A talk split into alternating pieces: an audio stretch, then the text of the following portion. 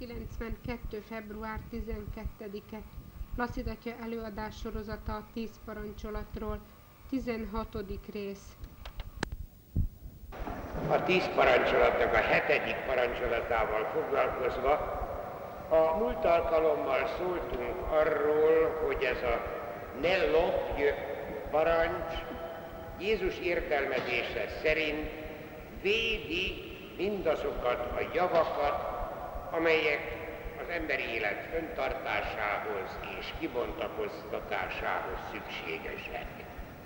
Ennek kapcsán beszéltünk már mások tulajdonának titokba való elsajátításáról, a lopásról, és ha emlékezünk rá, eljutottunk az üzemi lopásokig.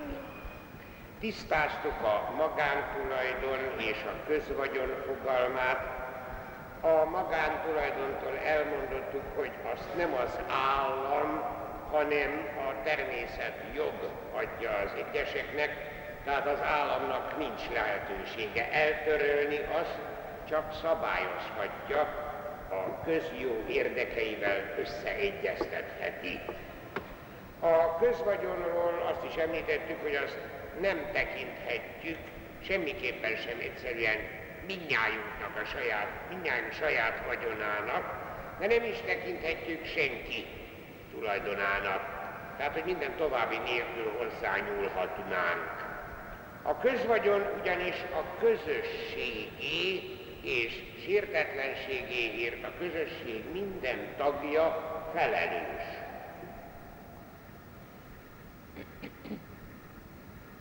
Tudatában kell lennünk, hogy a közösségnek a javaival, hogyha azt használjuk, vagy azzal dolgozunk, akkor nekünk is védenünk kell a közösségnek a vagyonát, mert különben a közösség tagjait, minden tagját károsítjuk meg. Éppen ezért még olyan magyarázattal sem lehet védeni a közvagyonnak a eltulajdonítását, hogy ezt úgy néha-néha hallja az ember, hogy csak a munkámért kapott csekély ellenértéket akarom ezzel pótolni. Hát ilyen is van, ezt nevezzük titkos kárpótlásnak, amiről azonban csak végszükség esetében beszélhetünk, hogy jogos lenne. Ilyen helyzetben is csak akkor, hogyha más mód nincs a végszükség enyhítésére, és hogyha ez a mód nem sérti hasonló végszükségben lévő embertársainkat. Hát egy példát is mondjak, mint a szovjet fogságban, mi azt egészen, hogy úgy mondjam, megbeszéltük és kidolgoztuk, hogy ott, ahol arra azért vigyáztak, hogy ilyen ne halljunk, de az éjség fogalma az nem volt ismeretlen számunkra. Ott például fogolytárstól ellopni azt a havi 12 deka, ott 120 grammnak mondták, mert úgy többet jelent, 120 gramm cukrot vagy melást, hát az semmiképpen sem lehetett, sőt, az súlyos étbe kiáltó bűn. De hogyha a cukorzsákoknak a vasúti kocsikból való kirakásánál az a cukorzsák úgy véletlenül, vagy esetleg nem is egészen véletlenül kiszakad, akkor két kézzel töntük a szánkba a cukrot, amit lehetett, azt mindent eltulajdonítottunk, és ehhez jogunk volt. Amit a helyszínen ott meg tudtunk enni, még túlságosan nem is szóltak ellene, meg se büntettek miatta bennünket. Az ilyesmi nem jelent lopást, mert hiszen az élethez való jog az erősebb a tulajdonhoz való jognál. De ugyanígy nem számít lopásnak az sem, ha valaki a saját igaztalanul elvett tulajdonát titokban visszaveszi, Hát ilyesmire is volt annak idején még a Fronti utcai börtönben, amikor életemben először loptam, de úgy idézőjelben mondom, megtaláltam azt a 10 dekás vajat, amit hát a fogolytársaim kaptak a csomagba, ugye? Én akkor éppen takarítottam a folyosót meg a vécéket, és hát azt szépen kezembe vettem, és azon a, a kukucskáló nyíláson a cellába belöktem, a ottaniak már tudták, hogy mit csináljanak vele. Szóval ez szintén nem számíthatott lopásnak. Amúgy aztán azért ezt becsülettel kell mondani, hogy a keresztény embernek a munkahelyén megbízhatóbbnak kell lennie mindenki másnál. Nem szabad elfelejteni, hogy a kicsinnek tetsző bűnök egyre súlyosabbá válnak. Ez egy törvényszerűség, hogy egészen kicsi dolgokkal kezdi az ember, az mindig bátrabb lesz, és ez pontosan a lopásnál veszedelmes törvényszerűséget jelent. Meg kell említeni, hogy a Szentírásban van egy ilyen mondat. A nyomtató ökörnek ne kösd be a száját. Hát ez persze csak arra az esetre vonatkozik, amikor a pillanatnyi egyéni szükséglet kielégítéséről van szó. Hát semmiképpen sem a meggazdagodás szándékával lehet ezt a mondatot alkalmazni. Az eddigieken említetteken kívül természetesen a lopásnak még vannak különféle sajátos formái. Az egyik ilyen legsúlyosabb formáját, amely általában nem titokban történik, hanem nyílt erőszakkal, és a tulajdonos megfélemlítésével, ezt nevezzük rablásnak az egyének, a családok, a társadalom szempontjából veszedelmesebb és ártalmasabb az egyszerű lopásnál. Rendszerint más bűncselekményekkel is kapcsolatos, nem egyszer szervezett módon, bűnszövetkezetben, tehát többek részéről egyszerre történik, és akkor a bűntársaknak a felelőssége és bűne az aktív közreműködés nagyságától függően enyhébb lehet, vagy súlyosabb lehet. De még a passzív bűntársak is közreműködnek a rablásban, például tudomása van valakinek ilyen bűnös szándékról, de nem akadályozza meg, vagy nem leplezi le, vagy csak egyszerűen hallgat róla ne szólj szám, nem fáj, fejem van egy ilyen mondat, ugye, és ezt lehet védekezésnek használni, de nem ment föl a bűn alól. Különben Babics Mihálynak az a híres versora is éppen ilyesfélére utal, védkesek közt cinkos, aki néma. Márpedig a cinkosság is lehet egészen súlyos bűn. Tehát ez a rablás. Egy egészen más típusú vétek a hetedik parancsolat ellen a sikkasztás. Ezt a bűnt általában azok követik el, akiknek a munkakörük nagyobb összegű pénzkezelésével kapcsolatos.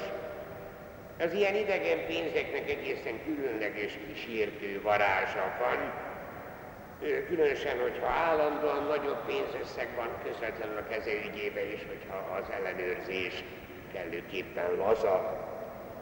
A sikkasztás az egyesíti magában a lopásnak a titkos jellegét, és a rablásnak a nagyobb összegre vonatkozó törekvését.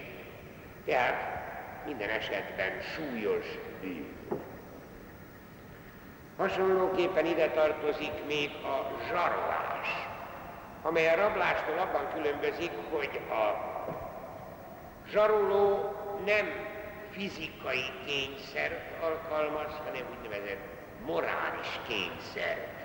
Például ismeri az áldozat valamilyen féltett titkát, és bizonyítékai is vannak rá, de ezeket a bizonyítékokat csak bizonyos összeg ellenében hajlandó kiszolgáltatni az érdekelteknek. A legelvetemültebb formája természetesen a gyermekrablás vagy a emberrablás, ahol tulajdonképpen már nincs is leleplezési szándék, hanem pusztán a tényből a váltságdíj követelése kapcsán történik a zsarolás. Ismét más jellegű lopás a csalás. Ez ugyan meg akarja őrizni az igazságosság látszatát, de azt rejtettem, vagy hamis súlyokkal, vagy rossz pénzzel, vagy romlott áru felhasználásával éri el. Erkölcsileg bűnös jellege főképp abban rejlik, hogy ez egy olyan bizonyos határ morált ismer csak el, ami azt jelenti, hogy a, a büntethetőség határán innen akar maradni. Tehát szinte nyugodt lélekkel csapja be a másikat, egyént vagy közösséget, nem is mindig kicsiben, hanem még nagyban is, csak arra vigyáz, hogy rajta ne kapják. A becsapás a mértékétől függően lehet súlyos vétek is. Tulajdonsértés egészen sajátos esete viszont a jogtalan károkozás, amely révén minden egyéni haszon nélkül pusztán rombolási vágyból tönkreteszi valaki a másik tulajdonát. Hogyha közösségi tulajdonról van szó, akkor a társadalmi tulajdon rongálásáról beszélünk. Sajnos nem kell külön példákat mondanunk, nálunk ez eléggé gyakori, gondoljunk csak a telefonfülkéknek, a vasúti kocsiknak, vagy a közvilágításnak a lelkiismeretlen pusztításaira. De ide tartoznak a mulasztásból elkövetett ilyen károkozások, hogy csak egyetlen egyet említsek, a hitelrontó reklámból származó károkozás, vagy az adócsalás. Tudjuk azt, hogy a nyugati országokban az adócsalás a legsúlyosabb bűnök közé tartozik. Nálunk roppant furcsán úgy torzult el a lelkiismeret, hogy nem hogy bűnnek nem tekintik, hanem szinte erénynek minősítik, hogy sikerült becsapni a törvényt. Pedig még ha is jogtalannak vagy igazságtalannak gondolom is a törvényt, akkor is mindenképpen a közjót, az államot károsítja, tehát bűn a közjó ellen. Persze ide tartoznak a környezet lelkiismeretlen szennyezésével kapcsolatos bűnök is. De amikor már a kár okozásról szólunk, akkor elérkeztünk a következő témánkhoz, ami szintén a hetedik parancsolathoz tartozik, és ez a kár térítés vagy jóvá tétel felelőssége. A napokban valaki a gyóntató székben azzal kezdte, hogy ne haragudjak, elfelejtettem már a gyónási imádságokat, nem tudja. Hát erre megnyugtattam, hogy egyáltalán ezek az imádságok nem tartoznak a gyónás lényegéhez, Hát akkor nagyon kedvesen megkérdezte, hogy hát akkor mi tartozik a gyónás lényegéhez. Hát hirtelen felsoroltam azt a hat mozzanatot, hogy a lelkiismeretvizsgálás, a bűnök megvallása, a bánat, a bűnökről való elszakadás, a feloldozás és az elégtétel elvégzése. De ezek közül nélkülözhetetlenül szükséges a bánat, a jóvátétel és a feloldozás. És úgy látszik megütötte a fülét ezt, hogy jóvátétel, mert mindjárt rákérdezett, hogy hát hogyan lehet jóvá tenni a bűnöket. Hogyan kell érteni ezt a jóvá tételt? Hát persze, hogy csak röviden tudtam válaszolni. Körülbelül úgy, hogy ha benne maradok a bűnben, akkor érvénytelen a szentgyónásom. Annak pedig, hogy a bűntől el akarok szakadni, annak a legközvetlenebb gyakorlati bizonyíték az, hogy jóvá teszem a bűnömmel okozott kár. Különben nem kaphatok Istentől bocsánatot nem tudtam bővebben kifejteni. Most egy icike picikét azért részletesebben szóljunk a hetedik parancsolattal kapcsolatban a jóvátétel, a kártérítés kérdéséről. A természetes erkölcsi törvény alapvető követelménye, hogy mindenkinek meg kell adnunk azt, ami őt megilleti. Ez egyúttal az igazságosság lényege is. Ebből azonban szorosan következik, hogy a mástól szükségű jogtalanul elvett értéket, vagy másnak az értéke megkárosított értékét valamiképpen vagy visszaadjuk, vagy helyreállítsuk. Lelkiismeret alapvető követelménye. A tulajdonsértés megbontotta az igazságosság rendjét, a megbillent mérleget csak úgy lehet egyensúlyba hozni, hogyha rendezzük ezt a lelkiismereti tartozást. Normális erkölcsi érzékkel rendelkező embernek a bűntudatában benne van már, hogy igenis valamiféleképpen jóvá kell tennie végképp. Persze maguk a társadalmi törvények is részletesen irányítást adnak a kártérítés különböző formáira vonatkozólag, találóan állapítja meg a jogtudomány, hogy a jóvátétel tulajdonképpen a tulajdoni jognak a büntető joga. A jog is itt közel áll az erkölcsi belső fórumhoz, körülbelül azonos a, a súlya a kettőnek, Magától értetődő, hogy igazi bűnbánatnak magában kell foglalnia a megsértett tulajdonjog rendezését, vagy legalábbis annak a komoly szándékát. Nem lehet persze figyelmen kívül hagyni még a jóvátételnek a pedagógiai jelentőségét is, és ezt azért kell megemlíteni, hogy a családi, meg az iskolai nevelésnél egyaránt fontos, hogy a gyermekben a jóvátétel érzékét, készségét kialakítsuk, kísértékű dolgoknak az ellopása vagy megrongálása esetében is. Jóvátétel vagy kártérítés, szaknyelven restitúció, az igazságosságnak a követelménye. Jogi értelemben vétkesnek számít az is, aki nem szándékosan okozott kárt. Erkölcsi értelemben, tehát a lelkiismeret előtt azonban csak azért fel vagyunk felelősek, amit tudva, akarva, szándékosan tettünk. Lelkiismeretben tehát csak az ilyesmikért tartozó kártérítéssel. Na most itt azért hadd említsem meg, hogy a Szentgyónásban ott van az úgynevezett elégtétel. Nehogy véletlenül arra gondoljunk, hogy az elégtétel elvégzése, elmondása vagy megcselekvése az egyenlő a jóvátétellel, vagy a, a kártérítéssel, vagy ilyesfélével. Azt elégtételnek mondjuk, de az egészen más.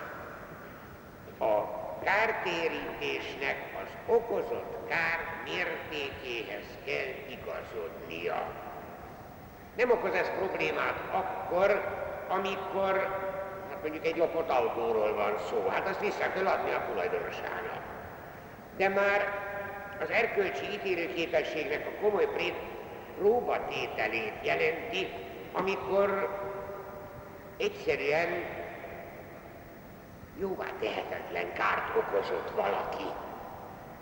Ilyenkor kerülnek elő komoly problémák, hogy mivel lehetne. Például egy műkincset valaki tönkretett, azt egy másolattal nem lehet jóvá tenni. Egy személy elleni erőszakos cselekedetet nem lehet még, történt, még nem történté tenni. Valaki meggyilkolt valakit, utána meg